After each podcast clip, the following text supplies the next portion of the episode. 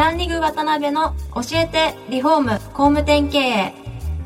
この番組はリフォーム工務店業界に特化した経営コンサルティング事業を手掛ける株式会社ランリグの代表渡辺翔一が住宅業界の経営者や幹部の方を毎回ゲストにお招きし業界の様々なことについてお聞きしていく番組です。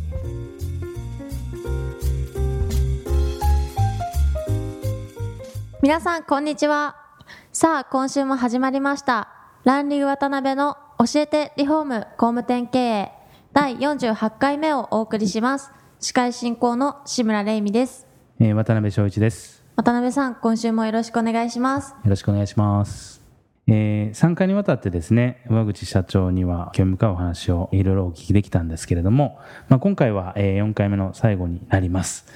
で今回最後はあのそうですね、まあ、前回の続きも含めてなんですけども最後にまあ上口社長の夢であったりとかビジョンであったりとか、まあ、そのあたりもお聞きできたらなと思ってますんでよろしくお願いします。よろしくお願いします、はい。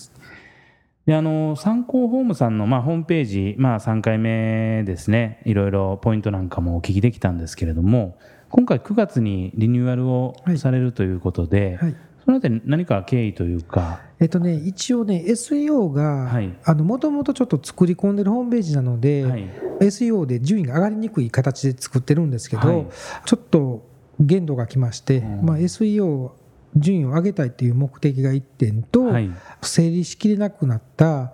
いわゆるホームページの本体があってリフォームにオウムしながら継ぎ足してやってきたんですけど、はい、その本体自体にも限度が来てるので、はい、まあ綺麗に一回直すっていう意味で、はい、あの一回分解して完全に組み立てていくっていう形で、もう完全にリニューアルの形でやっていこうと思ってます。なるほどなるほど。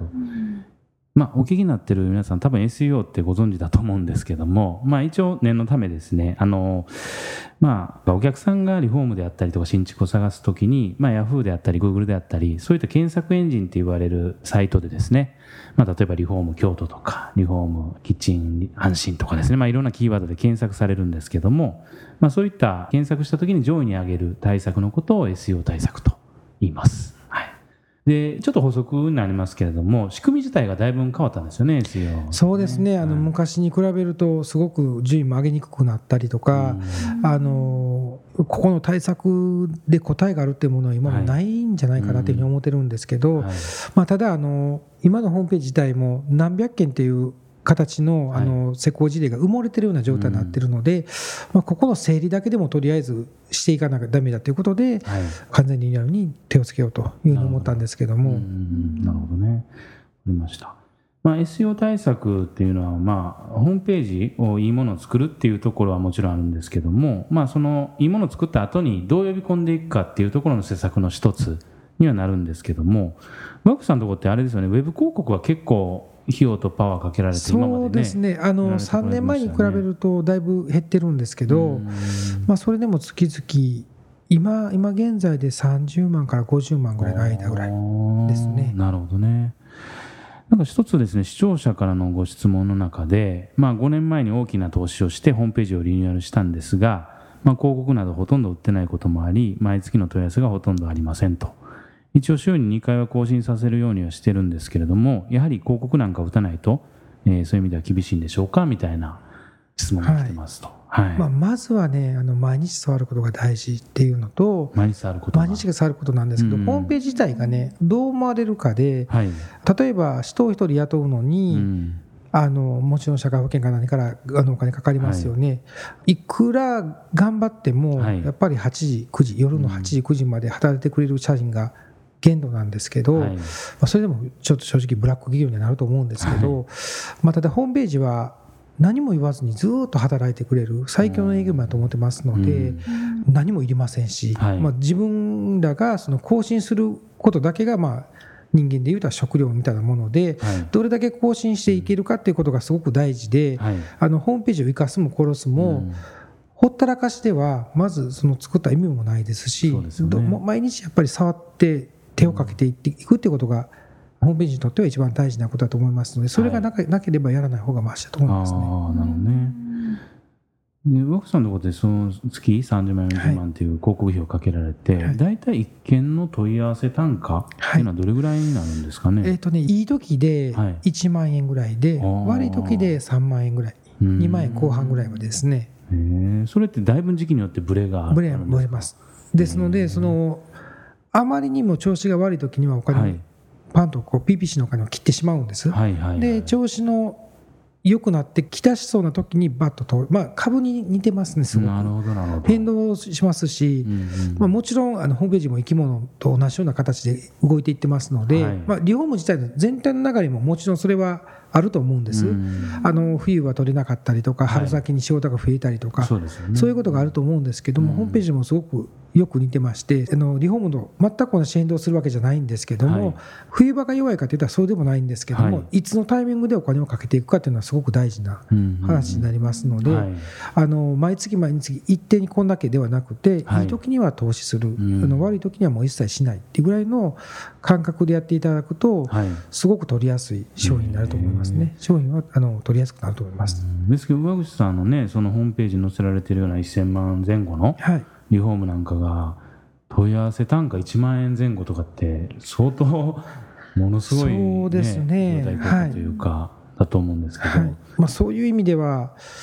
ポータルサイトやってるかはいいでしょうねっていうところですよね、すごく力入れて入れていきたいなという部分の一つでもありますし、このあたりの目安って何かあるんですか、その一般の中小企業さんとかで、はい、まあ、これから真剣にホームページで集客されていかれたいってなった時に、おそらく初めのうちは広告ある程度打たなきゃいけないと思うんですけど、大体どれぐらい以下で一件獲得できたらまあいいんちゃうかっていうやつってあるんですかね、基本的には僕はチラシと比べるので、はい、やっぱりチラシは1案件5万円ぐらいになってくると思うので、もう基本それ以下に媒体として安く取れるっていう媒体でないとやっぱりホームページの意味合いがなくなってくるので、ね。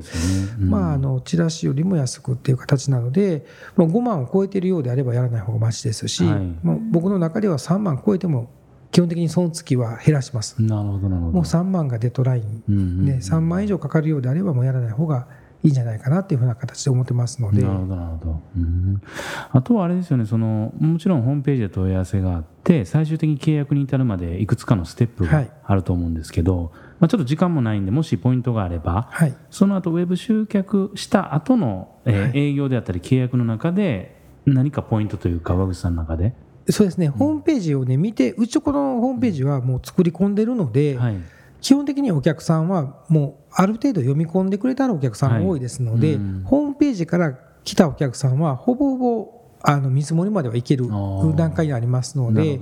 もう一番最初に契約する前に、もう明確にこれぐらいですよっていう金額を具体的に言うような形にしてますので、ポイントとすれば、ポイント自体がホームページに作り込んでるっていうところがポイントですので、はい、まあ、ただ、一点問題があるとすれば、営業力がやっぱ劣るというか、はい、だんだんだんだん社員の営業力がなくなっていくっていうのが、ですので、激戦のところでは、うちの営業マンはもう今、勝負できないと思います。なので、そこら辺が問題がある、逆に取りやすいだけに、ホームページが全部やってくれるだけに、営業力が育たないっていうデメリットが出てきてるのが現状だと思います、ね、なるほど、なるほど。うん、ありがとうございます。そうですね、3まあ、4回にわたっていろいろお話をお聞きできたんですけども、そしたら最後にあの、岩口社長のですね、まあ、ビジョンであったり、夢であったり、まあ、今後のお話で、はい、あればお聞かせいただけたらと思います。はい、えー、っとね、もう僕のもともとの夢っていうのが、はい、まあ、生まれてから死ぬまでを一つのサイクルと考えると、うん、もう一番最初に建築、もうここはもういわゆる30代、40代、50代、60代、もう仕事を辞めるまでのところの家を携われると、でその以前にやっぱり生まれた時に、幼稚園なり保育所なり、まあ、そこの部分に経営をしたい、はい、で一番最後にあの死ぬ前に老人ホームと、はい、ここで一クールが全部完結できるっていうので、はい、人の一緒に関わっていきたいような仕事がしたいっていうのがもう何年も前から考えていることですので、はい、今とりあえず建築の方を仕上げ、うん、僕のいない状態でも会社が回るような状態ににさせていただいてから、その2つに取り掛かっていきたいなっていうのが最大の夢で、まあ、それがワンクールできた時にはもう僕は辞める時かなというふうに思ってますのでそこまではなんとか社長としてやっていきたいなと思ってます。なるほど。ありがとうございます。どうですか？4回、はい、はい、お送りしてきましたが島田さん。はい。私もあの普段はそのブライダルの方で仕事をしてるんですけど、うんはい、そこでもやっぱりそのホームページからお問い合わせをしてくださるお客様ってすごく多いので、うんはい、そこをしっかりと考えれてそれを実際に立ち上げてるっていうのはすごいなと思いました、うん、だけど志村さんのところでも役に立ちそうじゃないですか？こういう考え方というかね、ねはい、ノウハウというか、すごく勉強になりました。ああと最後あの参考ホームさん上口さんが主催されている参考会について、はい。はい、まあいろいろ最後お話ししていただけたらなと思うんですけども、はい、上口さんのとこがやられているような本当にウェブを使って何億と売り上げを上げていかれるためにどうしたらいいのかっていうところを上口さんが主催されて参考会という会を開催されてます。最後にその会のご紹介だけ、はい、はい、していただければ。あのー、一応ね、1か月に1回会としてやってるんですけれども、あの2か月で単位を分けてまして2か月に1回はホームページの勉強会、はい、もう1回は会社訪問という形で2か月でスパンを考えながら6クールという形で1回ずつ勉強会と他社への会社訪問という形で毎月一応質問ができるような形で会を運営していこうと思ってますので、はい、一応会費っていう形では今のところは、はい、あの会場費をみんなで割るっていうだけの話で決めてますので、はい、あの金額的にもそんなに負担はないことだと思いますし、もうだいぶねもう8か月ぐらいですかね経ってるんですけど、あの当初の方はもうホームページでも金額取れてきてますので、工事を取れてきてますので、ぜひよければ、あのまた連絡いただければ、対応させていただこうと思いますので、お願いします。はいそうですね。今回まあ短い時間の中でなかなか全てお伝えすることはね不可能なんでもしご興味あってですね、まあ、ホームページ上から売り上げをどんどん上げていかれたいという、えー、受賞企業の経営者の方がいらっしゃればぜひ参考会へご参加いただけたらなと思います。はい、はい、上口社長には今回を含め4回にわたりお話をいただきました。上口社長ありがとうございました。ありがとうございました。今回もランリグ渡辺の教えてリフォーム工務店経営をお聞きいただきありがとうございました。番組では渡辺や住宅業界の経営者幹部の方へのご質問を募集しています。ウェブサイトランリグにあるお問い合わせフォームよりお申し込みください。お待ちしています。